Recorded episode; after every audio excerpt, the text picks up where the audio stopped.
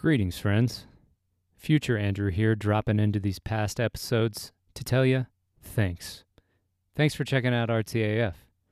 If you're valuing the show as a wellspring of inspiration and artistic fuel and would like to help keep the show going, you can find out more about how to do that at patreon.com slash Artsy AF podcast. Every little bit adds up and keeps me inspired to bring you quality content on a consistent basis. Thanks for listening and stay creative.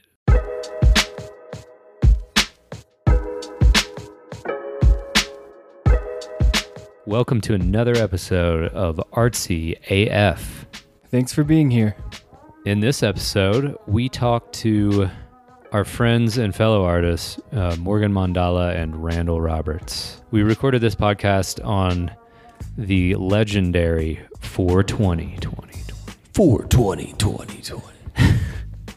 We decided to uh, record in a uh, what celeb- celebratory state is Yeah, we celebrated the holiday. uh-huh. and we did it in their backyard as well. So there's a few um, uh, pleasant bird noises. You might get a tiny bit of ambience, but it'll sound really good. We promise. They've got a uh, they've got a class coming up at the Chapel of Sacred Mirrors soon, right?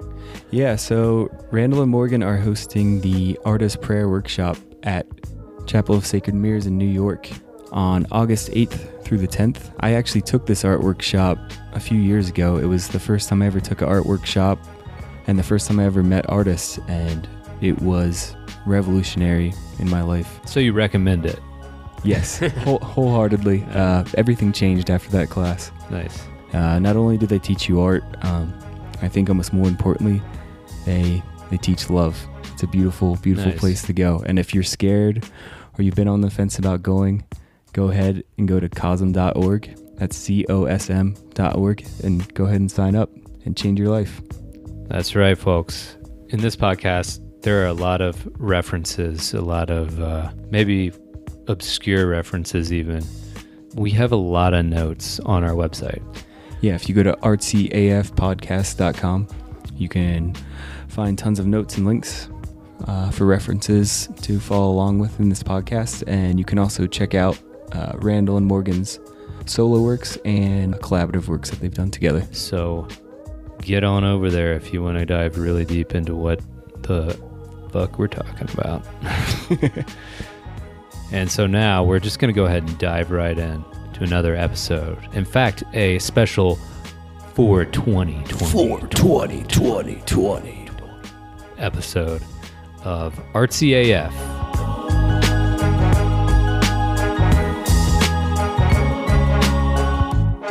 You're being held here against your will. so, hey Randall, Hey, how how are how are you how are you doing? Are you so great, are you man. so blazed? Yeah, it's 420. Yeah. Mm, Got real yeah. a really nice day on those electric bikes. Yeah. Yeah. yeah, it was uh, nice. E-bikes. Mm. Yeah, we got uh, you know blazed. Dude, we topped out at 30, son, going down the hills. More like that one was 40. Something like that. It was fast. I got speed wobbles. I should have looked at that. Yeah. Should have looked at the speedometer. So Randall Roberts and Morgan Mandala are um wonderful live painters. They're international. performance painters. We're internationally recognized. Oh, cool. uh, Australia. Hungary. Wait, you guys are going to you guys are going to England when? June. Uh, around the first week of June till mid June. For uh, Anthropos Festival. We're very excited about that. so you said like the style of festivals that happen out here, they're trying to recreate what's happening he- here out there. Yeah. That's my understanding is that the organizers are fond of the base coast festival scene that we find ourselves a part of. And yeah, they're they're going to do a base coast doof. and they've been kind enough to invite us and uh, some other performers that are associated with the scene. Who are any other painters going out there? Do you know? There are a bunch of painters who are going to be there. A lot of them are European. There's a, a, a, a graphite artist who does those like cascading faces. Like uh, Miles. Oh, he's gonna be there? Oh, Jo- Miles uh, Art. Miles Miles Art. He goes by Miles yeah, Art on Miles Art is his amazing, Instagram. Yeah, he's great. And we're really excited to meet him. Yeah, he's going to be there. Sweet. And, Is Wait, he? is, is he from England? I think so. Yeah, somewhere in there. Cool. Um, our friend uh, Jack Lightfoot will be there. He's a he's a really cool guy. Taurus Energy. Yeah, Taurus. He's a Yeah. sweetheart. Yeah. and uh, a talented painter. So you guys have been doing this for a while. Um, I don't know. Usually we will go through the the rote uh, question asking part, I guess, to uh, grease the wheels a little bit. What got you into painting? Tell us your life story. like, why do we do this thing that, like, I mean, we stack sacrifice financial stability and any semblance of a normal life. I mean, I do. I know you guys kind of, you definitely do too. Uh, so, I mean, I guess this question comes up a lot. It's like, why do we do this? I don't know. I've thought about. I used to think about it more. Uh, and now I'm just doing it. Yeah. Your life uh, is kind of like a, a pyramid of potential with this huge base when you're young, and then all the things happen to you in your life, uh, and you go up to the pyramid until you're at the present moment, which is the peak. And in the way, in that way, there's kind of no choice to be right. where you are. So yeah, I think my the marble I had fell down the the face of the of, of the cliff there and, and bounced here and bounced there until I just um, now I have I can say the lofty like oh I had no choice but to be an artist. But yeah I don't think uh, I don't know. I always like to draw. And then when I had a kind of a awakening of of sorts when I was 30 uh, it was in tandem for me with like choosing to live my own life and Right. Like for instance i, I worked at uh, ibm for a long time and i maybe drew some pictures as a hobby but i'm, I'm mostly for uh, a creative expression i was like playing video games and not really Yeah. and then all of a sudden i, I just i don't know i life uh, opened up and i uh, I quit my job and drove across the country for a year and went to all these Was there like a specific catalyst that got you to like make that switch? Uh, t- yeah, two things in tandem. I met Alex and Allyson Grey, and specifically all the people that hung out with them, who I spent a lot of time with. Um, gosh, the, the great John Lloyd. Uh, he's a brilliant artist and sacred geometrist or whatever. Uh, and Oliver Vernon was was hanging around back then. These guys were all working artists, and and and then um, my girlfriend and I broke up uh, in a pretty dramatic way, and I just uh, I was like, you know what, fuck all this. I'm gonna go make art, and and I was so lucky that it it worked out. You know, here I am, 16 years later. Talking to us in your backyard yeah, on 420. yeah, We're so baked. yeah. We're, We're fucking so baked, bro. 420. Um, yeah, and I don't know that that's my nutshell story. But Morgan, I think I always just did art by nature. Always drew and always was drawing all over everything in my notes, and that's how I learned and um, thought of things. And so I developed the ability, I guess, more than most people would, just because of my own interest being by myself as a kid drawing. And then I Were you encouraged to do it when you were a kid? I was by yeah, like my parents were like, "Oh, that's great," you know, and they they encouraged kind of everything they we were in as Mhm. much as they could put us in. They tried to expose us to a lot, and I had art teachers who were like, "Oh, you're special," and Oh. they'd give me extra things like all the extra clay from class or all the like materials, and I gravitated towards that at the end of high school. Kind of helped me through rougher times. It was like the one thing I still had that I could use for expression and enjoyment that could zone me out for hours at a time. Mhm. And then it came to the decision I thought I was going to have to, you know, get a real job, Yeah. go to college. And when I got to college, I first entered to do like large animal veterinary medicine Horses. and quickly horses horses Cows. and cows and zoo animals or Oh, so like like giraffes. elephants and shit yeah Wow. Zebras. um, it really kind of covers all, like a large animal vet is what if I was going to be a vet. And then I was like, oh, I don't want to do euthanization and spend so much time with chemi- chemistry and like Yeah. work as much as a doctor but get paid half as much. And Ooh. um, I love animals, but I was like, that's not what I want to do. And then just kind of fell into doing art in school because I was like, that's a thing, you know? Mhm. Okay, why not? And I ended up doing that in school and then started live painting because I had a lot of friends who were musicians and in bands, and they asked me in 2008, I probably started to come live paint with our band on stage, the local venue. And I was like, okay, that sounds fun. And started doing that, and kind of then it became a thing. Then Yeah. it Yeah, just blew up. It's so interesting how you guys both got into live painting before it was a thing. Maybe. uh, I think people have been live painting forever, Yeah. but um, in our very small niche, yeah, the, uh, it's it's pretty popular. It seems like the number of live painters at any event. I mean, there's like live painters at weddings now. You can hire one to like paint the wedding. Oh, really? Uh, it's somewhat common. like paint so- the venue or something? Yeah, and I think that's only in the last like four years. yeah. Yeah. um, I was kind of pushed by my my good friend Ohia to go live paint, but he was like he would like make me do it Yeah. in the beginning. He's Hmm. like, "Oh, you got to go do it." Uh, the Greys would be doing something, and I, I wouldn't even have considered it. Yeah. Th- You know, this is like 2004, Yeah. Wow. 2005.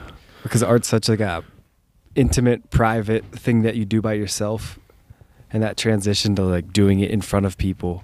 It's Yeah. scary at first. It's I want to say uh, we were talking about this last night, but the shout out to uh, you know Anthony and the boys, uh, Papadosio, and the Rootwire Festival from 2012. I think was you know being interested in this kind of art and this kind of psychedelic movement, whatever you want to call that, or you know, just our generation and and community.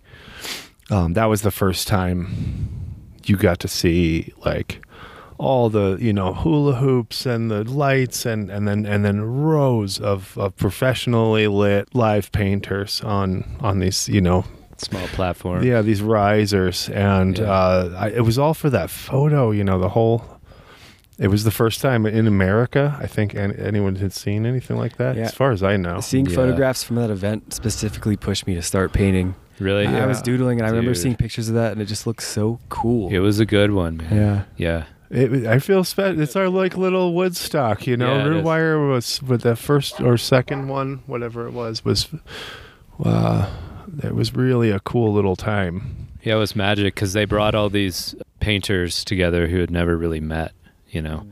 And then we realized, wow, it's like we're all doing the same thing, and it's kind of like a kind of like a meeting of the minds sort of thing. Yeah. Yeah, it was happening like in little areas, I think. Like there the Colorado kind of crew of eight live painters and there's California larger crews in different cities and then Papadosio spent time touring and picked their favorites and invited them all to Rootwire and for some reason we all showed up to the middle of Ohio Yeah, because they took care of us It was and great. we wanted to see what it was about. Neutral ground. yeah, They also they treated the live painters like musicians, so they gave us all these shiny VIP lanyards, and and uh, we had you know meals and access to the green room, and I, it was really Well, I think they realized Yeah, like these, a lot of them were our friends. Uh, is some of the friendliest people I know, and they saw that the live painters they knew or the painters, the artists are working their asses off. You know, they're at a festival when we Mhm. used to just do it for a ticket. You're working like you know, 12 plus hours a day sometimes, and you are lugging stuff around, trying to sell things, damaging your products or your painting by being it, you know subject to sun and dirt and wind and right. it's a lot of work and i think they realized that for That's cool. first Wait, so that was 2012, and that was the Or, first what- time where like it was really dialed in like legitimately you two weren't painting together yet at that time, were you? No. we met there.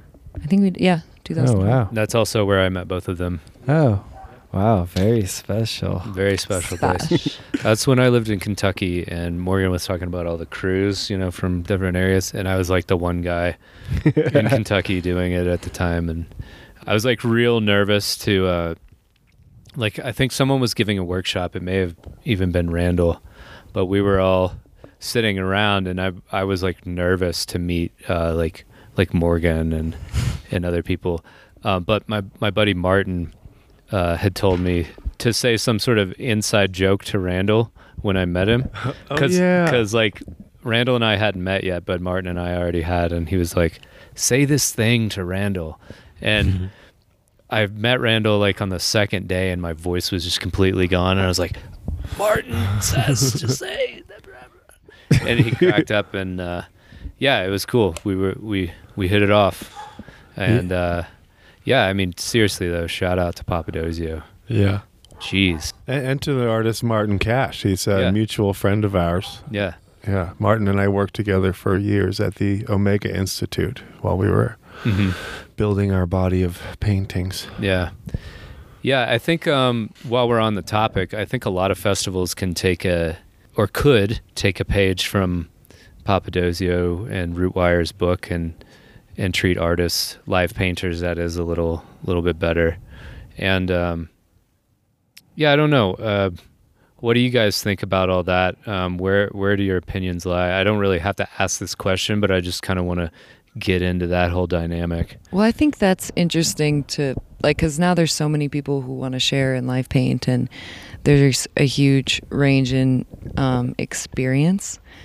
I really love how at festivals, like especially Sonic Bloom, really I think live painting started pretty big there. Even in like 2008, nine, they had a little gallery and painters, and it was kind of going on.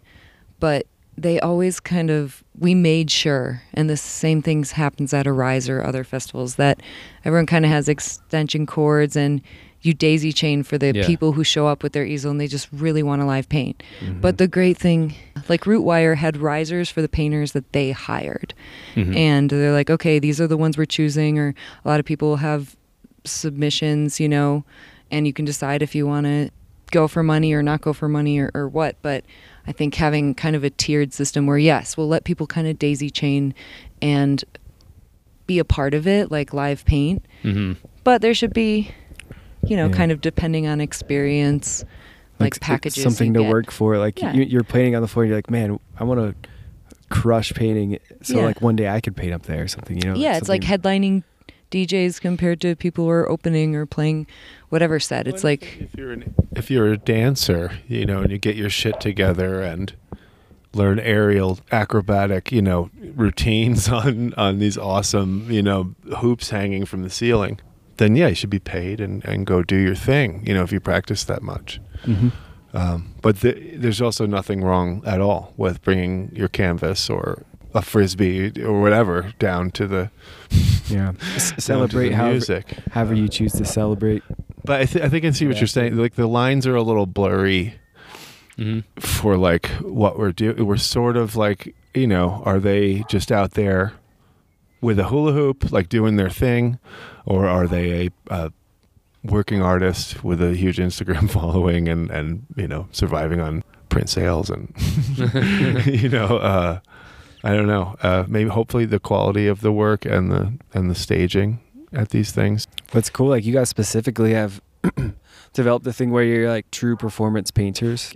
I had kn- known you guys for a while, and I knew your artwork, but then I, I went and saw you guys paint on stage at Shpongle. I was like, oh god damn, like this is a, this is legit, It's a you know? thing. Yeah, it's like truly entertaining. yeah, we we don't always talk about everything, but certain things when it's like a one night on stage, Mhm. something needs to happen gig, we kind of like have somewhat of a plan and think about set times and who's playing and when to do kind of the reveal brush strokes so you can finally tell what it is and then Yeah. watch it change.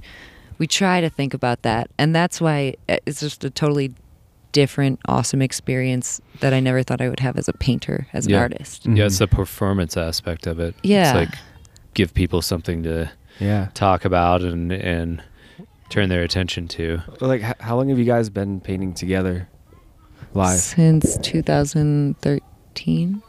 So you like kind of over time figured out a way to make it more more Well- like a deliberate performance, but still like being in we the were chaos. So honored to be on stage with our favorite music, Shpongle, that we were like, okay, if we're ever going to plan something out, uh, we should do it for this show because Mhm. it was really special.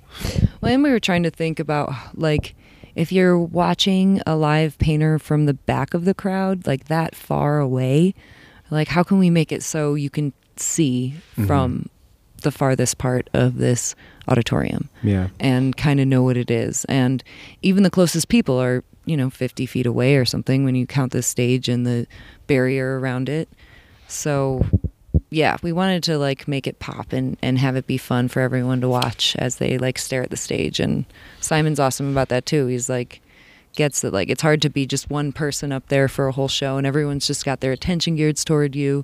And it's nice to have other things to look at like performers and painters and just has a more whole vibe to it. Yeah, when we painted with him in Australia, we were kind of nervous, and we're back, and he's like, we were like, "Where do you want us to go?" And he goes, "In the front." you know, just get, get in front of me. I don't want anyone to look at me. How's the balance between, especially, you know, you, like you guys are known for live painting and you get paid to go out to gigs and stuff, and you do it quite a bit. Uh, like, what's the balance between live painting and then like studio work and like, It depends on the situation, like in the length of the live painting session. So if it's like a one night thing like that, where we're doing a huge one night painting, we'll either take it to some smaller gigs that aren't a big deal or work on it in the studio to try and get it finished. yeah, Other ones, like festivals that are long enough and are like kind of survivable enough to be able to paint all day, Mhm. we'll pretty much be finished and might work on it a little bit in the studio. And then I also I have personally studio pieces that I don't really take out very much that are a little more like refined or that I don't really want the full energy blast, but I do find that it is sometimes helpful to like get you out of a, rut to like take your painting out live and be forced to work through whatever Mhm. knot Mhm. you're in. We typically will start like if we do a festival, we'll do a new painting every time, Mhm. try to finish. Uh, for, for some reason, the ones not the physically big, but like the big idea paintings, you're like your bangers, that, if you will, like stay in the studio and are born there. Right. A lot of the live painting, but and really, it's influenced by artists like the Further Collective and our friend Seth McMahon, like the flow. Kung fu throwdown uh, in, i- you know a niche within a niche within Right. this small niche already Right. already there's the this kind of you know uh breakdancing performances or Mhm. it, it's flow kung fu it's like who Yeah. can throw paint and go crazy and then make that shit look dope by the Yeah, end of the yeah. weekend like our live paintings are like for our painter friends Yeah, yeah. You know, it's like uh, it's like jazz almost. It's like improvisation. i always where think of things Seth you can't think up necessarily while you're just sitting there looking at a blank canvas. You kind of just like automatically let your hand guide you, maybe to the rhythm of the music, or maybe just to whatever you're feeling in that moment. i know it sounds corny but It, yeah. It, I, I mean, yeah. So, I guess with that dichotomy, um, and we got a dog chiming in a little bit too. Um, 420 blades 420 dog. Boulder Uh, ambiance. so, i- is there a? Do you guys have a preferred way to paint? What do you it- mean? Do you like, flowing better, or do you like? And, I or- and what's the? They Uh, feed each other They Right, do. yeah. They like inform each other. I think I can't say which one I like more. One is more relaxed than the other, but one sometimes is more ultimately satisfying. You learn more when you're flowing and you don't know.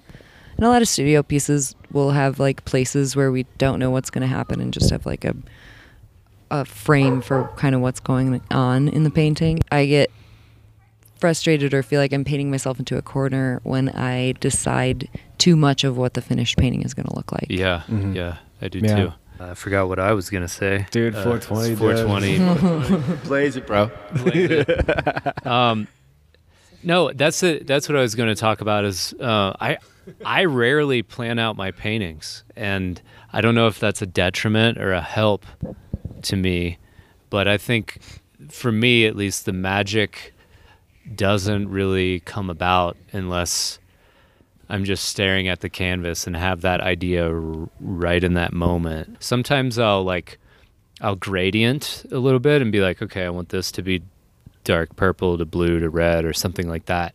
But um, yeah, I, d- I don't know what it is, but I'm real attracted to that in the moment kind of. Uh, And you don't have to come up with an idea for a live painting. That's really Yeah. what we were doing. Maybe I'm just live lazy. painting so much. It's not even lazy. It's just like if you're trying to think of a hard edged idea that many times in a row, especially if you're doing shows on the on weekends, and, and some ideas obviously are better than others. You know, that's Yeah. why minis are great, like trying things out. yeah. yeah just experimenting. Yeah, and sometimes you Yeah. might land on something that you're not that into, but you're painting it, and that's why I like the flow pieces as well. It's hmm. like you can find new things that you didn't know you were into. Right. And then it, it fuels you. Being creative, like it's all the flow, and it, it's just different ways of exploring and expressing it. You know, Yeah. like I typically come up with an idea, but it's cultivated out of finding present moments and insight, and then you, and then you carry that along with you onto the canvas. So it's like totally. we're doing the same thing, Just at in a- different in a stages. different way. Yeah, Yeah. Different points. when you're making art all the time, it, it is hard to come up with ideas sometimes. Like sometimes you just don't really have ideas. Yeah. Like, yeah. do you ever have that where you just like Oh, there's no- totally. there's God no and love. in- I mean, yeah. yeah, yeah, Yeah. exactly. it's like, Those are the two best ideas. yeah. Also, I think I think all of us may agree that you like paint best when you're not thinking very much and Right. you are in that like total Yeah. flow state no matter what you're working on. I, I get real excited for for my own pleasure, I guess, or for my own interest, is when I watch the painting unfold and take on this meaning that it didn't have four or five sessions ago, you know? And I'm like, oh, okay, this is what this means. And now I'm in this uh, sort of like self made narrative, you know? And uh, Yeah, that's a cool process. Yeah. Yeah. I mean, we're all kind of layman neuroscientists, yeah, w- artists. 420. 420 blaze it. like I was thinking the other day like about sketchbooks, right? Like like I've kept a sketchbook going, I mean pretty much my whole life. Uh and I've gotten really into them and then, you know, you kind of phase out for a few months and go back in, but especially in a town where you're like taking the train a lot, uh Sure. you know that kind of thing like sketchbooks. So then they become these kind of you know like, like a really positive tool for life that if you don't identify with your, with yourself as an artist you miss out on this like amazing tool this book where you like you're writing down the sketchbook is is cooler than the journal or the diary in a way because um you it's just a shed to put all your stuff in Yeah, so you yeah. can doodle and, and and but you're also on a regular basis writing down like stuff on how to improve your life and how to improve yourself. Yeah. And it struck me the other day that like, oh man, artists really have this like little leg up on on the, just the average, you know, person who I was even like, you know, 20 Sure. years ago. I'm like, wait, like would I you know, you, you like leave a dinner party and you're like, oh, I was an asshole. I got to start being a better person, you know. And and these are those are good thoughts to have. Right, yeah. And if you're not uh, regularly, yeah, self-assessing and writing writing down ideas for your your best self in this sketchbook, which is this kind of thing that you know just comes with the territory.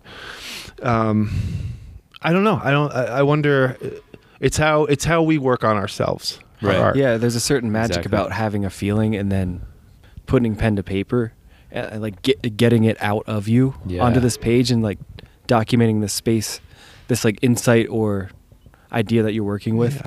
Otherwise, if you just hold it in there, it's just gonna swirl around and it's gonna affect your behavior in like strange or negative ways. Right. Well, think about the power of like if you go to IHOP and like you just doodle the ketchup bottle that's Mhm. on the table, and then you close your book and you have your breakfast, and then all the times you've gone to a place like that and didn't draw the that drawing of the ketchup bottle says someone was here, they were present, you know. Mhm. Um, it's almost like you took, you know, I meditated for three minutes at, at IHOP. Yeah. Uh, and yeah, I have to think that that long term is uh, like taking a vitamin supplement for your your soul. yeah. Mhm. You Mhm. know, Yeah, I love sketchbooks, you know. And then, so what I was going to say is uh, when you're painting Mhm. and sort of like embracing the random, and then you're like solving these problems, you Yeah, splash yeah. purple next to yellow. And what am I going to Yeah, do? yeah. And then you solve it. Uh, again, I wonder if that has a positive long term net effect I on the that there's a- artist. There's a positive psychological effect for sure. yeah. I've also noticed like my my um my art at large, like finished pieces, like paintings, they're so much better whenever I'm regularly in my sketchbook and experimenting with ideas and getting loose. It helps you like loosen up and be more sure. open to how the paint wants to go on the canvas instead of like you can get really n- like closed, narrow-minded if you don't uh, spend a lot of time in your sketchbook. Like I bounce between the two a lot, Mhm. and uh, For me, I had I had such a problem because I'm kind of the opposite. I I'm so loose on the canvas sometimes that like back in the day, I guess that a part of the canvas up in the upper left corner would be so intriguing to me that I would just like render it out and solve all the problems for that. Meanwhile, the middle is just like, you know, kind of cool or whatever. it's like distracting from the eye. So, like, when I do get into the sketchbook, I kind of, it, it kind of um, brought me this clarity about composition and where the eye wants to move Mhm. and how thick a line, like line weight, you know, things like that. Just simple, basic things. That's how the sketchbook has uh, benefited my life. yeah. Get a sketchbook and draw. That's a on pretty it. cool story, huh? Hi, I'm I'm Randall, and I'm a sketchbook user. Hi, Randall. It's a safe place. This is a safe place, Randall. Yeah, to It's- 420 it's- Blaze. Did we mention that it's 420 20 20? Oh, Boulder, Colorado. 420 20. Where it's sunny 300 days a year. oh, don't I know it? So how about uh what about the subject of like you know making a living as an artist? You guys are both full-time artists. You guys are doing it. Yes, A- sir. And you've and you've uh, nudged a lot of people to do that too. Uh, yeah, I, I wish we hadn't. No, I'm, just decide they're like, oh, you can do it, well, then I can really do it. That's how I feel too. Like, one look at my art, and Uh, you're like, I can do that. like I have I have younger painters sometimes come up to me and be like, "Man, you, you're the reason I started art," and I don't know if that's a compliment or if I'm like if I should be like, "Yeah, yeah, totally." I, I mean, I can do it. Obviously, like anyone can. it's like that. There's a Radiohead song that's anyone can play guitar. You know, you know that song from back in the day. do. And sometimes I feel like that. Um, anyone can paint, or anyone can um, learn how to cook really well. Uh, anyone can be creative. Yeah. in our uh, workshops and things, but the, we push the the idea that painting's a peaceful practice. And look, if you want to be a, a if you're working on yourself and you want to be a kind person, let your self criticism and your skill level even Right. that stay at the front door and work on art. You know, there there's it, it helps if you're in prison to work on art. It it it it, it helps you. I don't Any know. kind of prison. Yeah, this Metaphorical, this literal. this this metaphorical prison that we're in. Um, art's a peaceful practice. You can't be hitting or robbing anyone when you're trying to work on a canvas. So Right. if you just want to you draw the line there and be like, I want to be just a nice enough person, then you can embrace art. It's one of the you know one of the great uh, human activities.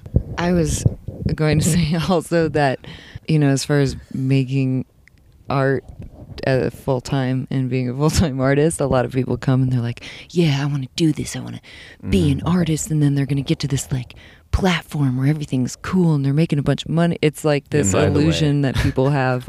it's that- not. Yeah, it's not Yeah, as it's- glamorous as it may seem. yeah, exactly. Like yeah. like keep your day job and work on art if you like art. Like yeah. like even go part time if you want to really try to like start to see how it feels to try and make a living on your art. It's like full time hustle, and Mhm. you don't always know where money's going to come from. And sometimes it's great, and sometimes like you do work for yourself. You have to run a business all Yeah. on all sides Yeah. but it's Mhm. amazing you know you can do amazing things and go to galleries all over the world or like have these experiences that are wonderful but it definitely isn't something you should just like randall amazingly quit his job and became an artist but that's a beautiful It's a- miraculous anomalous, tale and i don't think that's everyone's path or should be Yeah, well, it's fun to discover the, your ability to like survive. And during my kind of epiphany t- period there, I was like, "Oh, I could just wash dishes on a cruise ship if I want to, and Yeah. and turn into the Big Lebowski, and just like everything's gonna be okay. You know, yeah. like this is my life. You know, Yeah. um, I think that Morgan and I we also felt so strongly about other not just art but um, about this the, you know the psychedelic movement that we've been lucky to be born into here Yeah. um, I feel really strongly about that I feel I identify with the counterculture and um, the you know these things all overlap when you're like okay I just I'm just barely smart enough and savvy enough that I, I can't live with myself if I go get a, a day job. Yeah. I have to give this a go, and and so th- then you become a professional artist, and then there's all the And that's All the, the- hero's journey right there, yeah right? I mean, there, there, but there's a lot of way stations Yeah. into surviving on Yeah. art. I mean, a lot of people um, around here like dabble in the weed industry or do other side jobs. 420 Um, 420. sunburn. um, yeah, I think there's like different ways to do it, but there's no carved out path like there is for becoming an Mhm. accountant or right. working in, Right. you know, some sort of real estate firm. It's like a pretty, you have to cut your own path and, Right. and make it work in your own way. But that's what's beautiful about it too. to what you were saying earlier about um maybe this misconception that like uh before I really really went 100 into the art, you know, uh I thought oh, I just need to be creative and everything will work out. But we eat so much shit. I think any creative person does. You know, there's so many denials uh, to festivals or so many uh, times where you feel overlooked. And now that uh, Instagram and, and Facebook are so popular and just in everyone's lives, it's easy to get in there and like look and scroll and be like, oh man. It's just another level of, of being like, that guy's life is better than mine because he's creating. But now it's like, oh, that girl's life is better than mine because she's killing it and has a gallery on, you know, in Venice Beach or something. And like, what an easy life. She must, her life must be so stable. But I think that there's something about creativity and, and living your life that until you eat a certain amount of shit, like you don't get the glory. Well, and it's like a continuation of the creativity. Like when things don't work out the way you thought, Yeah. you you creatively solve problems and figure Yeah. out who you are person like through your own personal lens and space and times and you find a creative way to continue on and keep doing your damn thing. Yeah. It also helps if you're going to be a public person, you know, g- uh, receiving donation basically from strangers to Mhm. do your thing, to be like relentlessly positive and optimistic, Yeah. and to pr- solve problems. And that's kind of, yeah, the the the hidden d- monkey on your back to being an artist is. Um, I guess some people get away with sharing, staring at their shoes and and and being I don't grumpy think anymore. but but I think yeah, especially with the you know the advent of Instagram and and and that kind of Mhm. thing. Um, you really got to love it, I think. yeah, it picks you out of bed. It picks you up out of bed some days when you're not into it. You're like, oh, that's right. I'm this optimistic Yeah. problem solver. I'll I'll I'll take another whack at it. And, and, Yeah. You know, um, Remember your training kind of thing. Yeah. right? Yeah. yeah, and uh, yeah, I was gonna say. You know, if you're looking at Dan Bilzerian or whatever, and you're like, "Oh, I don't have," but yeah, number one, it's not what you think. And what was that? Uh, oh, comparison is the thief of joy. Uh, Yeah. it's, it's important to remember. Just like worries the misuse of imagination. Any artists listening to this, your your job is to get your butt in the chair and paint today. And uh, we have to tell ourselves that every day. That and that, if you do that, you can put your stamp on the day, and then you're living a righteous life. You know, that's yeah. Oh yeah. Uh, and then you know, money, money, money's this weird thing. You know, Mhm. it'll come and go. It, wh- whether you're, I don't know. Uh, it doesn't matter when you're in the chair, one one way or the other. Right. It doesn't matter. So so get your butt in the chair. Advice to live by. For 20, 20, 20, 20. But seriously, there's there's something about just getting up every day and just showing up to your creative space, whatever it is, whether it's music or um, writing. You know, there's a reason why Isaac Asimov was uh, one of the best wa- writers, you know, of the last 50 years or so. Is he woke up, you know, kind of early in the morning and just wrote until noon. Didn't matter if it was good, quote unquote, or whatever. And then out of that, you can kind of pull, you know, what you're really trying to say. In our case, it's a sketchbook, you know, how for how, however long, and out of that, you can pick the gems and the ideas that sort of have uh, prescience. Is that a word? Precedence. I don't know. Precedence. Sure. The Is it- ones that that like you go back to and you're like, oh yeah, that was, that was Yeah. pretty good. That's pretty good. It's crazy like the the make art every day thing. It's it's more of a challenge than you would think hmm to make art every day. Like it's it's taken me years to actually get to the point where I make art every day. Yeah. But it, it's like something Randall, I remember like y- you would say it all the time, make art every day. And I tell anybody else that comes up to me and like digs what I'm doing and wants advice, you just say make art every day. hmm But it, it's like a real challenge, you know. But I think it's a cool aim. hmm Yeah, it's also the kind of like boiled down, you know, quick high five version of living a righteous life. Yeah. Uh, I like again. I think in tandem with, if not preceding the art stuff, is the desire to see the world of man um, be healed and to contribute to the the good team uh, and to be good yourself. Then you create this whole life where you're making art, and then yeah, you you uh, you say to a passerby, "Make art every day," because that's the distilled idea. You know, like Mhm. that, that. If you tell somebody that and they go do it, I mean, um, they're also going to compost and Yeah. uh, y- you know Yeah, use so many factors that play into making art every use day. low impact, long life light bulbs and Yeah, uh, yeah. get an electric bike and you know that because it all comes with um, yeah striving for this somewhat arbitrary goal. I don't think art's arbitrary, but um, make art every day is is is kind of like saying Be peaceful. yeah go and be peaceful yeah yeah, your your painting should should look dope.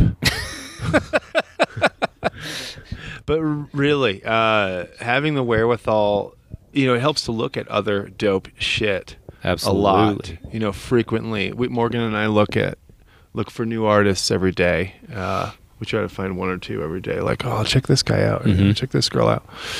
Just so you're filling your head up with dopeness, and so that you can look uh, objectively in that kind of crucial second half of making Right. a painting and go, okay, but does it look dope? Will Right. Will anybody on the street walk by and go, Be like, hey, whoa, cool. that looks cool. Yeah, you know, yeah. that that's that last little bit to put on the painting. Well, and I think it helps with figuring out what you consider dope. like what Yeah, is- because- what's dope to you in a painting? Yeah, like 420 like- dope, you know, when you look at a painting, you're like, oh, this is awesome. Well, why? And how can you like absorb that or take it into consideration when you're working on your work? Do you like how it feels like there's a ton of distance? Do you like this one hard edge? Do you like a certain certain shape or whatever it is? I don't know, color palette. Yeah. Always hard edges. Yeah. Hard edges. Um, Yeah. Blair, our producer over here, had a good question. Um, do you guys have uh, like daily practices or rituals? You know, what's your what's your day to day? Like, what? How do you get it going? I like to hike in the mornings before I do anything, and then smoothie, and then work Yeah. for the rest of the day. And I used to like kind of set the space a little bit more. Um, sometimes we still do. Like we might do, you know, shipments and all that emails and stuff in the morning, and then kind of clean and and like yeah, light incense or light Palo Santo or something, and then they'll be like, okay, it's painting time. Yeah. John, can we um, talk about your routine a little bit? Oh, Because you're, I mean, and not to put you on the spot. You're a beast. I love you. You're the most regimented artist I think that I know personally. I can't think of another one. And I honestly, I'm inspired by you because I've started.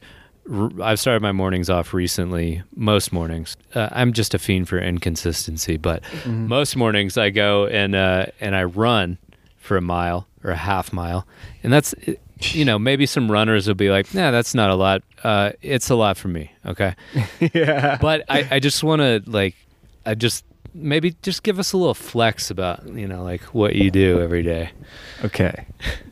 So I'll wake up at like seven, and then 7 a.m and then you look look you look out the window at sunlight until your eyes open fully. yeah You drink a glass of water, and then I'll make coffee with butter and MCT oil, and then I'll answer emails. that slow release of caffeine you know what i'm saying So I drink that, and then I answer my emails and get all that stuff in order. And I'll take a shower, and then I'll sit down and I'll meditate. And then after that, I'll either fulfill orders or paint for a couple hours. And then I'll go for a run. So I'll come home and I'll paint for a couple hours. After my after my run, I'll paint for a few more hours. And then I'll do like a weightlifting workout, like kettlebells or like body weight stuff, or like pull ups. And then eat dinner and then paint till I go sleep. That's kind of what I do every single day, pretty much. There's always like, but there's always like room for variation too. Yeah But there's like certain really like the most important ones I think is uh, meditating and getting some sort of um, intense workout in. yeah It just personally for me helps me um, just be like uh, less anxious and chiller.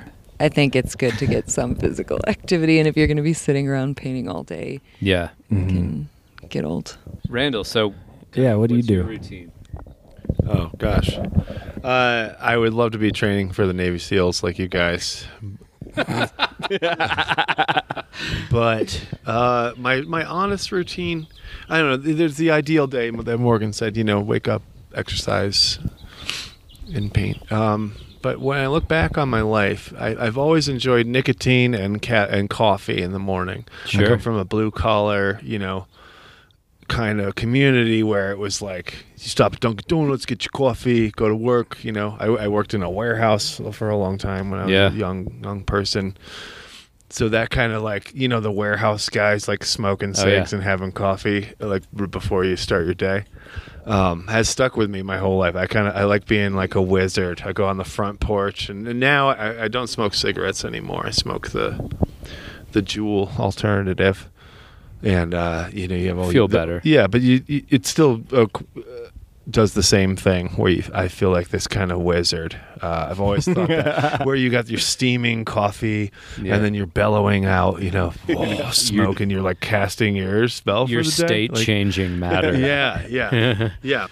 But yeah, yeah. So the first, the first, the first hour of the day is is coffee and and uh, just landing back after some sleep, and then uh, yeah, we um we we do enjoy a trip to the post office. There's a beautiful walk from our house here Oh, it's perfect. down to in Boulder, and so um, a typical day will will involve that. I'll pack my prints for my orders online that day, and then I have a leisurely walk, maybe grab a bagel, and then come home and it's time lox. to paint. Yeah, but um, that's kind of my old man exercise. Is the Yeah, is yeah. the mile uh, round trip to the li- to the post office. I, I ride a bike quite a bit. Yeah, Yeah. yeah, I'm taking care of myself. But um, there's something about the uh, routine as ritual you know yeah, it's something like you can't just be in front of the canvas all the time. You've got to uh, you've got to kind of break up the monotony and and having uh, an idea I've been infatuated with lately is like making time in your day uh, where you're bored, and and I don't mean like you're boring or you're like what do I do, but you just like you kind of clear your mind, whether it's a run or, or weightlifting or nicotine or coffee on the porch or a hike. You're just you're not necessarily your bandwidth isn't taken up by oh man, I've got to create this thing and it's, it's got to be done by this time. It's like you're allowing that space for for things to come in and, and flow. If you're like working on a, on a long term piece, though, I've noticed that you can kind of like divide you, you or you can triage. Like, where's my mind right now? Am I fucking pooped? And uh, maybe this is a good time to put that glaze of varnish on that other piece. Yeah, So yeah. you can just you know 20 minutes of just zone out. You don't have to pay attention to what you're doing. Mhm. But if you're super coffeeed up and it's like 11 in the morning and, and you're Yeah. jazzed on the thing you're working on, and uh, maybe really enjoying the, even the section of music you're listening to right now, and like then like go in for that master stroke and that one special part of the painting you've been thinking about. You know, Yeah. get Mhm. in there and, and detail. And I, I kind of assign.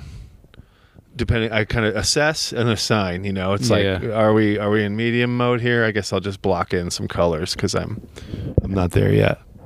Uh, I was also going to say, as far as routines go, um, we do have meetings in a calendar that we set. So that's one thing that's a game changer. Huge. So we have meetings with each other every Tuesday and Thursday in the morning and write stuff on the calendar. We take our lists of all the things we have to do, all these people we have to answer, just whatever, galleries we have to hang, things we have to stretch and order, and we'll put them on days in the calendar. So there's like the daily things and like the pre painting rituals. Mhm. Like, you know, every day or every other day.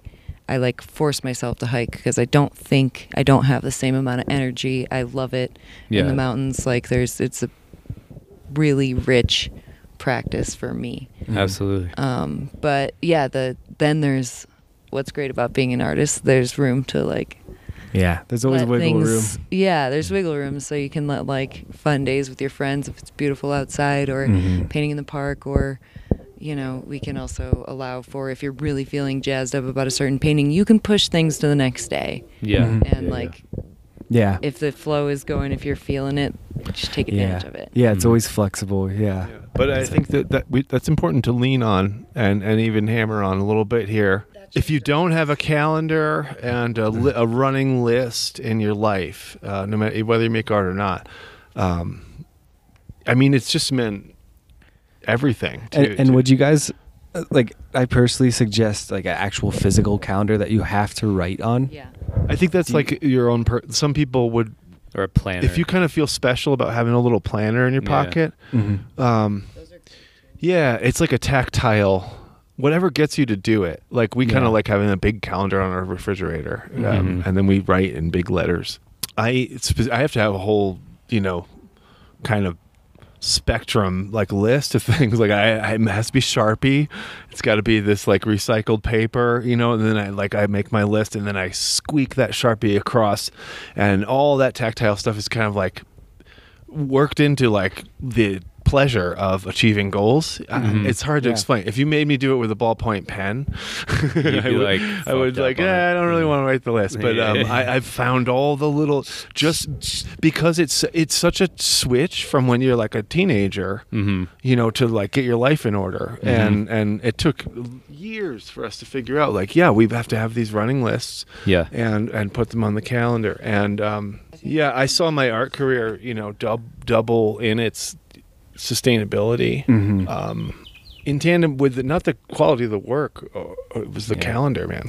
Mhm, yeah. You, you tend to like f- float in chaos otherwise, and maybe it, it really helps to have goals so you like you know how to direct your energy for that day. Or Exactly. else you're just like, uh, I don't know. And if you start What's thinking, most important right it- now? Yeah, if you start thinking about all the things you have to do, and long term, short term, today, like things that happen that you didn't expect that are going to take two hours today, Mhm. it it becomes like really heavy and daunting. And and Mhm. running your own business, it can just feel like Yeah. too much. Well, yeah, like the the calendar because you have these tasks, it helps set your mind straight a little bit. So Yeah. then once you are creating, you're freer to Exactly. be present with that. And you have long term and short term goals on there. So, you know, you can plan out, okay, and you look at the calendar each day. You only try to put like, you know, one big thing on there a day Mhm.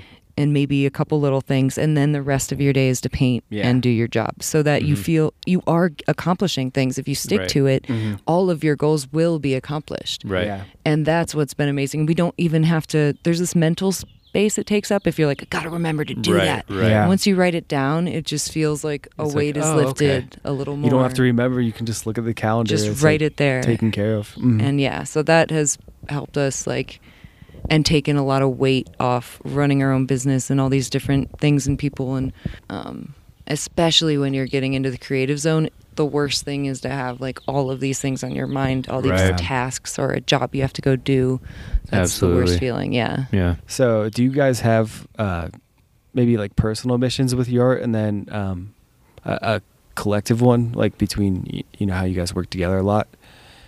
Does it all melt together, or what are you guys trying to do with this damn thing? Yeah. What are you guys doing? Morgan and I are kind of one of the things that really brought us together, I might say, is like like we have the same double initials, right? I'm Randall Roberts, she's Morgan Montala, and we were like, oh, that's that's nit, Mr. that's Mister. that's cute, Ray you Row. know?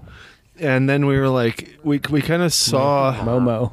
that if we were like in love with each other in front of everyone, that that would be nice for the world. Mm-hmm. yeah, and we yeah. were kind of aware of it we, when we were recording when I was courting her. Oh, an Uh, old-fashioned courting. I was like, look, you know, if if if we're if we're really in love like this, and we go and make these paintings in front of everyone, like that's that's some hot damn inspiring shit, and and it's real. And like, are you really in love with me? Because if you are, we have this opportunity to yeah, I, yeah definitely stale bread.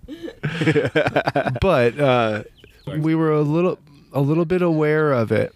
I was aware of it, and I and, and, and you know it was like, won't this be awesome? Like, let's become in a very minor way. Not it's not like our main thing, but we were like we're, we're aware of the spectacle of Mhm. this like couple, and Morgan's adorable, and, and I knew the two of us being up there, people would go like, oh, I you know. I, I want to sleep with that girl, and the, and someone their friend would lean in and go, "No, that's Morgan and Randall. They're this like couple, and they go around making art, and aren't they cute? And uh, is don't I want to treat my partner like in a way like that and make stuff together? And and uh, I don't know. Uh, it's a little bit of our the public side of why we make art together, right? I mean, you're looking at me so weird. It- it's it's beautiful. It's really cool. yeah, I mean, yeah, I've never heard it articulated quite like that, but I would say, yeah, do you, do we want to? I'm And also so- in love with you outside of that. it's just for the public thing. just for the public. Just to sh- They sleep in would be separate great beds. show. um, yeah, I don't know what our like our our goals are to keep doing what they're we're doing and hopefully find a way to make it more sustainable and really we get a lot of pleasure from each other but also the community the community that surrounds this. And we'd love to like bring that together in a more solid way in some way with the art with you know right now we're kind of short term looking for just a little hub around Boulder Colorado where we can start to build a little foundation art spot for people to come hang take workshops do art shows and Yeah. and have a little bit of mountain paradise. Mm-hmm. Um, but yeah, I guess it is ultimately our paintings are meant to like spread love or the idea of working together and making something beautiful. Yeah. Yeah, and your paintings together, they always look to me like this, like a celebration. They look like the coziest paisley party you could ever think of. You know, it, it pulls you in, and it's very positive and warm and loving. Maybe It's- you guys it's cool. Thank you. Thank you very much. Maybe you guys should should name your uh, should name your painting duo Cozy Paisley. You know, am I right? we'll, we'll think about that, Andrew. Honey, will will you put that on the calendar to think about Andrew's idea? okay, good. Cozy Paisley, bro. Come on. It's 420 and celebration of 420. I just want to say Cozy Paisley. All right. 420, 20, 20, 20, What about uh? 20. What about um? You know, we we make psychedelic art, like what role do um, psychedelics or psychedelic experiences play uh, Mm. i- in your art? Well, in the words of our boy Terence McKenna, um, I think if you go through this crazy ride, to paraphrase Terence, uh, if you go through this thing called life without ever having tried psychedelics, it's as if you did the whole thing without having without sex. having sex. Yeah. It's that important. And it, it's tricky because out of 7 billion people, you know, it's not for everyone. certainly not. So it has to find the right people. But when it does, then you, you, you I mean, you weep uh, th- that you had waited this long to to experience this side of life. Um, and and when I set out to make paintings, you know, I was really into. Uh, I wanted to write a little bit, you know, and, and Mark Twain, of course, I love Mark Twain, and I really vibed with his um, write what you know. So when I set out to make paintings, it was like, what's the most important thing I can make a painting about? And uh, I think psychedelics were, you know, when I scan my life, it's the most important thing I can think of to talk about. When you take the temperature of the rest of the world, that there's so many uh, squares who who you know most people who've ever lived haven't tripped right. and I- think yeah, j- right now at this curve of the human evolution, it's important for the right people uh, and as many people who can safely uh, journey on psychedelics as possible Right. to maybe do that to solve these j- enormous problems. It wakes you up to like the real world in a lot of ways. In most cases. Yeah. Mm-hmm. I don't know. There's a lot of again. There's a lot of people who shouldn't take drugs because Right. the chemistry is off or, or what have you. But Yeah, there's a huge difference between uh, psychedelics and a psychotic break. Just because they have the same prefix doesn't mean they're anywhere near uh, the same experience. Because I mean, you can have a nervous breakdown, which I'm pretty sure I have had uh, in like my teens. You know, I was like angry, depressed. You know, you name it. All the the weight of the world weighing down on someone who hasn't actually experienced any uh, sort of hardship necessarily but still it's it's this psychological thing that weighs on you. And when you when you have a psychedelic experience typically 90% of the time if your brain chemistry isn't off balance you actually get better. Uh, but with a psychotic break you're not like better afterwards you know? I don't know. That just to yeah, I would I would agree with that statement. yeah. I mean, we're we're preaching to the choir here, but Well, I mean, no, yeah. maybe there'll be one person listening who's like, I don't know about these psychedelic things. Isn't it just like getting crazy? okay, well, if that that person is listening, um, I forget the name of the study, but the, was it in oh, was it in Chicago where they gave Catholic monks uh, mushrooms? The Good Friday experiment. Yeah, and uh, these were people who'd never um, experienced psychedelics at all. They were uh, they dedicated their lives to to God, and I think there was thirty of them around there. Uh, please look this up because I where's where's Jamie? uh, look this up. Blair, pull it up. no, but uh, so so anyway, if you're curious about psychedelics, check out the the monk, the Good Friday uh, experiment. These these monks who prayed every day and uh, had this connection to God, all well, not unanimously, but I, th- I think it was a, a really high percentage, eighty or ninety percent of them experienced um, what they would call a true religious experience, and uh, they they felt like all the praying that they've been doing all along was uh, uh, completely uh, what's the word? Sorry. Is Uh, is trying to imitate that experience or something? Yeah, they had a they had a, a, le- a legitimate transcendent experience in from their perspective. Um, and that's with all the trappings of religion laid on top of their brain. yeah, we're you know. do, we're doing. I'm doing this story no justice. I apologize. it's 420, bro. Um, but as far as your question goes, um, I think psychedelics have definitely been an influence on like, well, and Randall's style and stuff too. Like, it's definitely characterized as psychedelic, but you do also have a lot of topics that are more, um, I don't know, go a little farther than that and then reach more beyond like just the topic of psychedelia. You know, it's definitely an influencer. And I think people think that we take drugs and sit in our studio and paint all fucked up. And that's how we Oh, come up with no. this stuff. And we hear it a lot like, oh, how high were you working you on that? this? And it's like, actually, you'd be really bored with, with probably our day to day life. Yeah. It's, not, like, you that. We it use ex- yeah, we use Yeah. experiences to inform Right. like those experiences may have opened us up to ideas and and just ideals or symbols or all these other things that we then incorporate into our art so it's definitely something that i think we support as a like potential to open up and expand human connection with each other which is what we're do- trying to do with our art yeah. Mhm. Psychedelics kind of and and and and, and weed uh, to some extent lead 420. 420.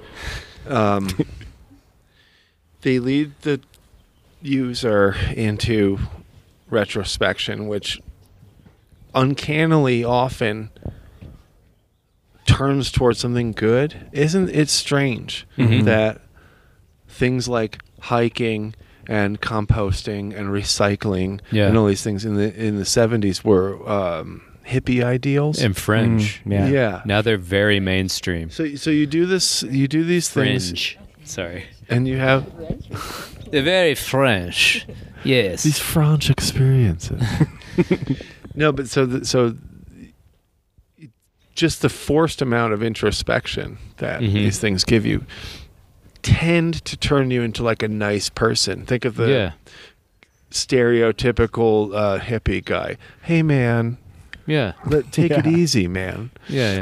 yeah. um, yeah, Yeah. you see the interconnection of all things, and in these kind of you know I we do get this question a lot, particularly at uh, Electric Forest and festivals. It's like, how high were you when you made that?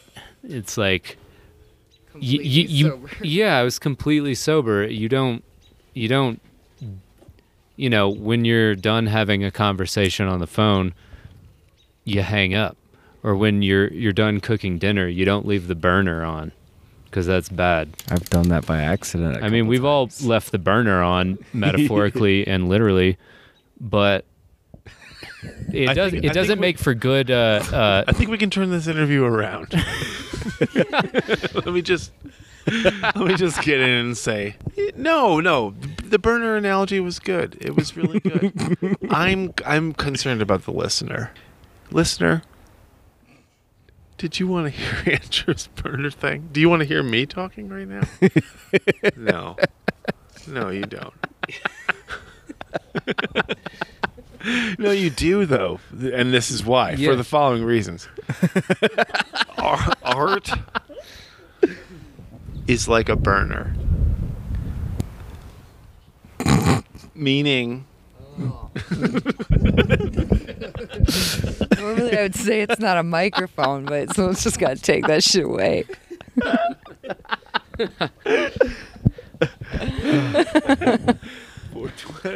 yeah, we should remind you it's a special 420 episode. yeah, it's a Special 420. special 420 episode. I think we're making this in a way of just people that are like, you know, maybe fans of artwork and want to get to know who the artists are, just as people, aspiring artists, getting to hear artists maybe that they admire.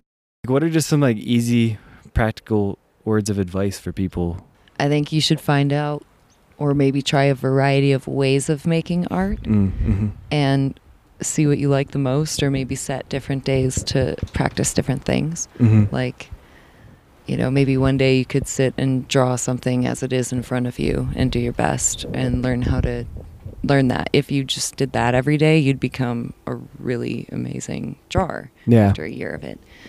Um, especially if you're drawing like the same thing or the same variety of things like you can kind of hone in and figure out what you like to draw or paint about or building stuff or just i don't know finding out what sets your creative fire Mm-hmm. and doing little bits of it every day to Yeah. like get better and feel more comfortable and you can kind of start your path that way because if you make art every day you're like okay well here i am with paintbrush and, and paints and i don't know what to paint or i don't even know where to begin. You know should i mush paint around? But then you might not like it and and it's hard to just push yourself. But i do like doing things and practices like drawing something as it really is every once in a while because it does help you kind of like sharpen your practice your you know hand-eye coordination your how you're viewing things from 3d to 2d Mm-hmm. um, but yeah i think find out what you like Yeah, I would I would say uh, also find your tribe. Um, Mm, Find yeah. a community. If you daydream about moving to San Francisco, uh, I don't know if you can live with yourself as a creative person. You know, you're stuck in Ohio or upstate New York, where I was from, or whatever. Mhm. Uh, going and finding community of motivated, smart, cute, fun people, all crushing their game. Yeah. uh, that maybe you can draw good. And there there's that you know big fish in the small pond thing. If you are from a small town or even you know if you're from whatever whatever your dream you know if if, if you if you're from Manhattan and you think uh, oh I'm gonna make it out to the log cabin and I'm gonna write my novel um, I think that's as crucial a move and then because then you throw yourself into the kiln and and and fire who you're going to be. I don't know. As far as surviving on painting specifically, living in a big city with cool roommates who are also in a creative lifestyle is, in my experience, um, th- like the most valuable move Mhm. that you can do. You can always go back home with your with your tail between your legs. Mhm. But um, you go, you move to Brooklyn, and you wash dishes, and you live with six people, and you're all making art and talking about art, and there is this fever pitch beauty that comes out of these brief periods, three or four years in that situation, and you will you'll you'll cut your teeth, and uh, be ready for the road. But you know who knows? Uh, everyone's path is so different. Henry Darger, the janitor who made all he made uh, I don't know hundreds of volumes of these books with this kind of Alice in Wonderland character all his life, and then he died, and they kind of went into his apartment after he he passed away and found out he'd been making some of the best American art uh, for the last sixty years with without it without any acknowledgement. So. It's like, do you value a life of uh, of creativity enough to to sacrifice to put the to put the uh, you know whatever sacrificial offering on the altar, whether it's financial stability or whether or not you're going to be known. You know, And I don't think that has to be the goal either. I think like you can also make art as your personal passion, and that can be fine. So, do you guys got any uh, crazy festival stories? That's that's something I like to ask. Not crazy or just like memorable, epic. When I was at Camp Bisco with some of my best friends in 2000 and I want to say 7 or 8 uh, I I uh, was really getting deep into psychedelics with this particular group of friends. Mm-hmm. So we were changing our lives, and and, Right. and uh, Camp Bisco is kind of this like joke container, which is just a melee of of you know at least back then. Hell's Angels. Yeah, the Hell's Angels like ran the place, and uh, it was the only place you could catch a, like a three day dubstep set Yeah. on the East Coast uh, in 2008. Anyway, uh, my one of my best friends, Andy Milford, um, be- an amazing photographer, he had this plastic goose from the 1970s on his porch, and I was like, I'm gonna. We'd seen one or two rage sticks at Yeah. last year's What Event. Yeah, yeah, yeah. and we were like, wouldn't it be neat if we had like one that lit up and was better than the underpants hanging off of the stick or the, the, the flattened wine bag or whatever people had. and so we like I, I rigged up all these lights and I drilled and made his porch goose, Lucy the goose, uh, mobile so that she flashed really brightly. Um, and I, I knew it would kind of look really cool in the crowd. And so we went to Camp Bisco and uh, we went really deep on on handfuls of psychedelics to catch the the, uh, the big Bassnectar set. This Mhm. is when Bassnectar was really coming up. Yeah. And there's about ten thousand people at, at Camp Bisco, and you know we're at the campsite for sundown, and then we're we're kind of loading up. And uh, once we got the goose together on this stick, and I realized like how bright it was, I was like, "Oh, this is kind of a big deal. This is going to be a whole thing." and I'm with you know twelve of my best friends ever, and um, we're also having the most poignant spiritual experience of our lives to date um, because we were really loaded like hunter thompson loaded Yeah, uh, yeah. for the first time and um, bisco draws kind of a rougher crowd. So like everyone else you go with your friends to camp bisco and then everyone else is cartoons. You don't have to like really be you don't have to acknowledge them much. They don't care about you. There's kindness and the occasional passing of a water bottle but Yeah. other than that it, it's not the the the lovey-dovey vibe It's not a transformational yeah it's not transformational whatsoever. It's barbed wire and dubstep and so I go with this goose for the first time, and it's blinking really bright because I had this like camping headgear light hooked up in there, and um, it's like this row of LEDs, and I'm kind of losing faith in what we're doing. Uh, the idea was to, before Bassnectar started, plow through a crowd of 5,000 people and get dead center middle Yeah, yeah. with this party of 10 Yeah, yeah. and uh, we get to the kind of outside wall of the fir- you know, Of and the, the sta- yeah, the stage thickness. is a quarter mile away, Yeah, yeah. or what have you, you know, Mhm. and we're like, okay, we gotta like take this bright goose on a stick and like elbow our way through with this party of 10 and, I, and i'm in the front like an idiot and i i'm like I don't know, guys. Like this isn't gonna work. You know, like I can't go up behind all these sweaty people and just say, "Excuse me, we have a goose." and this biker guy, uh, who's like hanging on the edge. I imagine him with like a forty in his hand, you know, I'm- but I'm not sure if he had that. And he leans into me, and he slaps this big meat ham hand on my back. And he says, "You better work that goose, motherfucker!" and And I- that was the gatekeeper. for right? me, that was like cold water on my face in- in round 14, you know, and I was like, all right, that's right. I'm on this holy mission to bring my people down there, and we're going to get in the middle for Bassnectar. and I said, I think I said thank you and hugged him.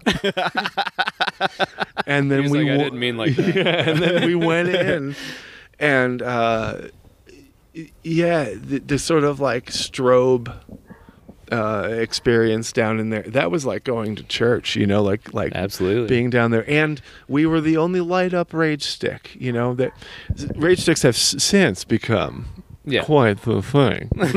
Uh, but um, I felt really proud. So proud that we made this one light up, and that it was. I want to go back really quick to Andy's porch, where this goose lived all the time Yeah. was the home of so many like countless um, dinners and and just conversations over wine when the sun was going down andy's porch was the shit that's where Mm. everybody hung out so we brought this like gem of our fucking crew and we we completed our mission and I don't know if you haven't been there, you don't know what I mean. But but if you have, you know how you get on these like crazy soul missions, Yeah. and you're like, and uh, yeah, we, I fucking cried with my friends and hugged them down there because we we were hearing. Uh, God, the song uh, uh, "Time Stretch." He dropped "Time Stretch" during that set, and I, I, who cares? There was there's a reason he's such a big deal. It was he was like being a pastor at church for a couple years there for like I think uh, like thousands of people. Like 06 to 09. Yeah, Yeah. for sure. It was like if you could make it down there, but yeah, all the stuff around it. You have to like buy a festival ticket, go super deep with your friends. Oh my God, Bass Next is playing. You're gonna go down. It's a whole ordeal. I think it, it's not something that we do anymore. Like I don't care about bringing the goose to the main stage Right, right. anymore. But I'm glad that was a real trial and tribulation, and it was beautiful. Was the goose on your workbench the same one? Yeah. Yeah. Yeah. Cool. Well, now, um, no, but uh, Andy has the original. We've Okay. we send each other eBay links when one comes up, and so he has, I think, three of them. Oh, he and the original, and I have a, a, a replica. It's the Gladys Goose company. They only were operating uh, from like 1973 till like the early 80s, Uh-huh. and there's only so many of these plastic Gladys Goose lawn ornament Nice. geese out there, and you know, it's like the little hipster pride on on that collector's item. right, right. Not everybody has the plastic goose. They don't make them anymore. But there's, there, I mean, there's something about having that item that you yourself have Im, imbibed or imbued with with meaning. You know, That's my crew, man. That goose is our our lady. that's your mascot. yeah, for sure. the the evening's coming. We're winding down. Uh, how can people f- uh, follow you and if you don't already know. Um, yeah, morganmandala.com. We'll have all your information. Shop um, at Morgan Mandala. Is that what we say for Instagram handles? Yeah, yeah? Um, and yeah, um, you can find us through there and Randall's website, all of this is for you.com. We can both be contacted through there as well. Randall. No. Other than I just want to say 420 plays it. yeah, yeah. And like if you weren't here for it, then then maybe next year. Yeah, you know, blaze it. it's still early yet. You You're know, somewhere else.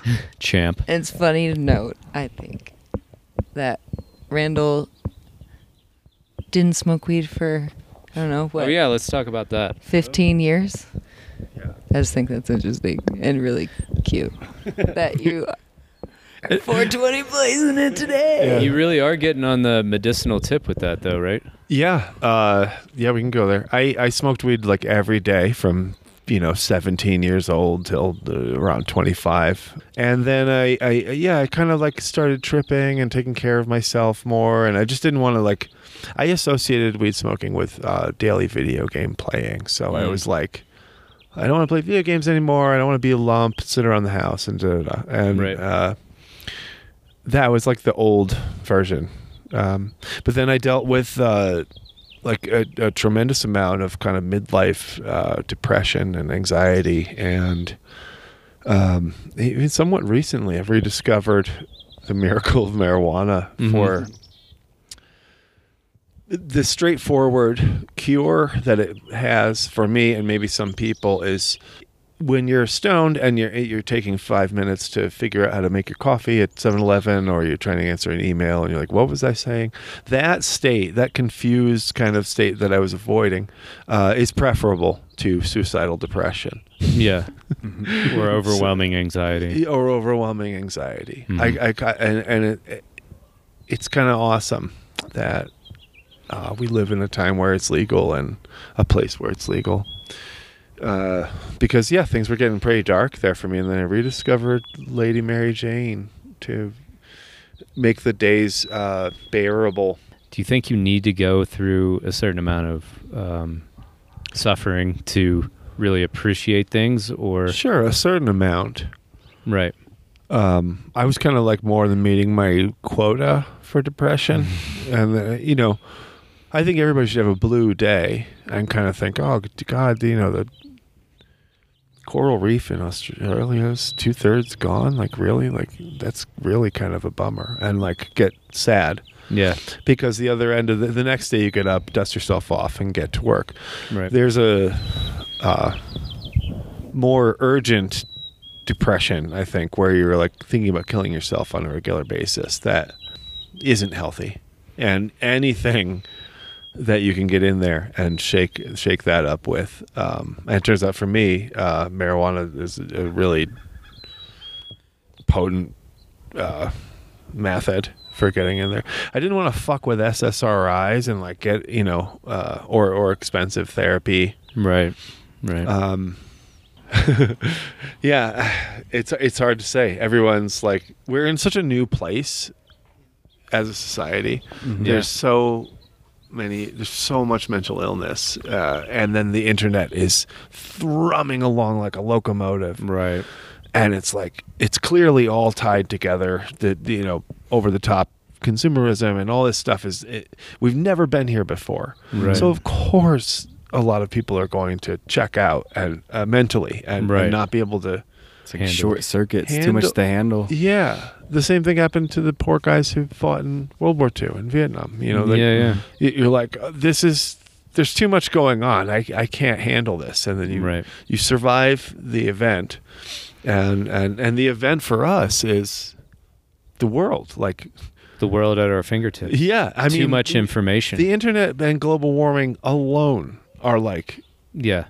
Enough to make anyone it would in that drive someone from the rococo period instantly insane, insane. yeah. yeah. so so what do you do you know um Yeah. and yeah i don't like the medical options for placating the mind I, for the I You don't either to- have to be rich. I'm not trying to take some Xanax. Right, I'm not or- trying to take Zoloft. I'm not Right. trying to, you know, do all that stuff.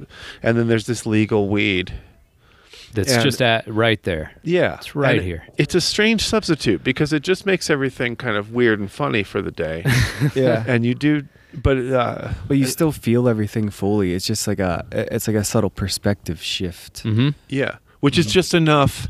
Yeah. Yeah. yeah, Put the sunglasses on and you can see through the glare. Mhm. Uh, that's kind of, you know, the miracle of, of marijuana, I think. Like, yeah, it's different for everyone, and I think the perspective shift is a huge thing, but it's also the difference for everyone is big. Like I, it's kind of been my ritual when I won't smoke all day after I've exercised, after I've done all my emails, after I've done all my shipping, after I've done all this like kind of Yeah. tedious work I want to get done quick, clean the house. Mhm. Then in like the afternoon, when I set my space to work and paint, it's like the open flow paint time. Mm-hmm. Yeah, it's like the time to unwind and experiment and yeah, Yeah, and let think let loose. You know, you gotta. There's a time and a place for it. yeah. You know. Well, and I think it's amazing how it can go from like Randall mood stabilizing to me kind of like creative open flow, also to like a huge relief for people who are in pain. Mhm. It's a really like dynamic plan. Anyways, 420. Yeah. 420 plays it. 420 blaze it. it happens to everyone and i think that's why it's worse is because people feel really alone or like embarrassed to talk about it because we have to all be positive we have to like Yeah.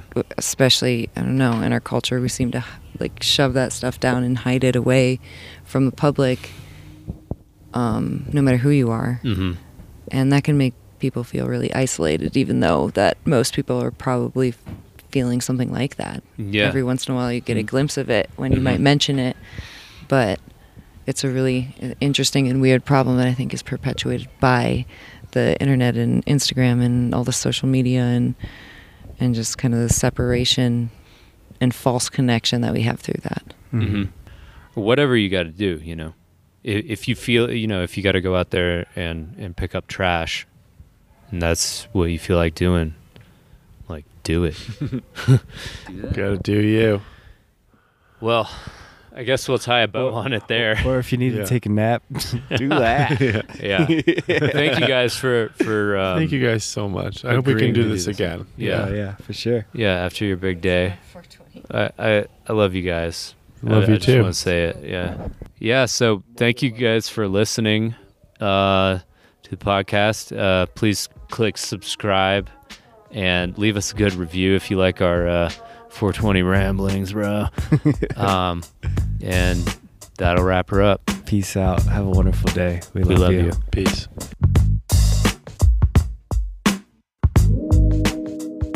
Thanks for listening to another episode of Artsy AF Podcast. For additional images and notes on this episode, you can check out our website, artsyafpodcast.com. And you can find me, Andrew Norris, at andrew.norris.arts on Instagram, and andrewnorrisarts.com is my website. I also have links on my website to episodes as well as all my best paintings. And you can find me, John Speaker. My website is johnspeaker.com. On Instagram, I'm at John Speaker, and on Facebook, John Speaker Art. And we want to give a special thanks to Blair Speaker, John's lovely wife and creative director of the podcast. She also updates the website and does all the podcast notes. So thank you, Blair. And we'd also like to thank Tyler Billman. He created the music for this podcast. You can find Tyler on SoundCloud and Instagram. His name is Get Billsman. That's G E T B I L L S M A N. Thanks again for listening. Peace. Thank you.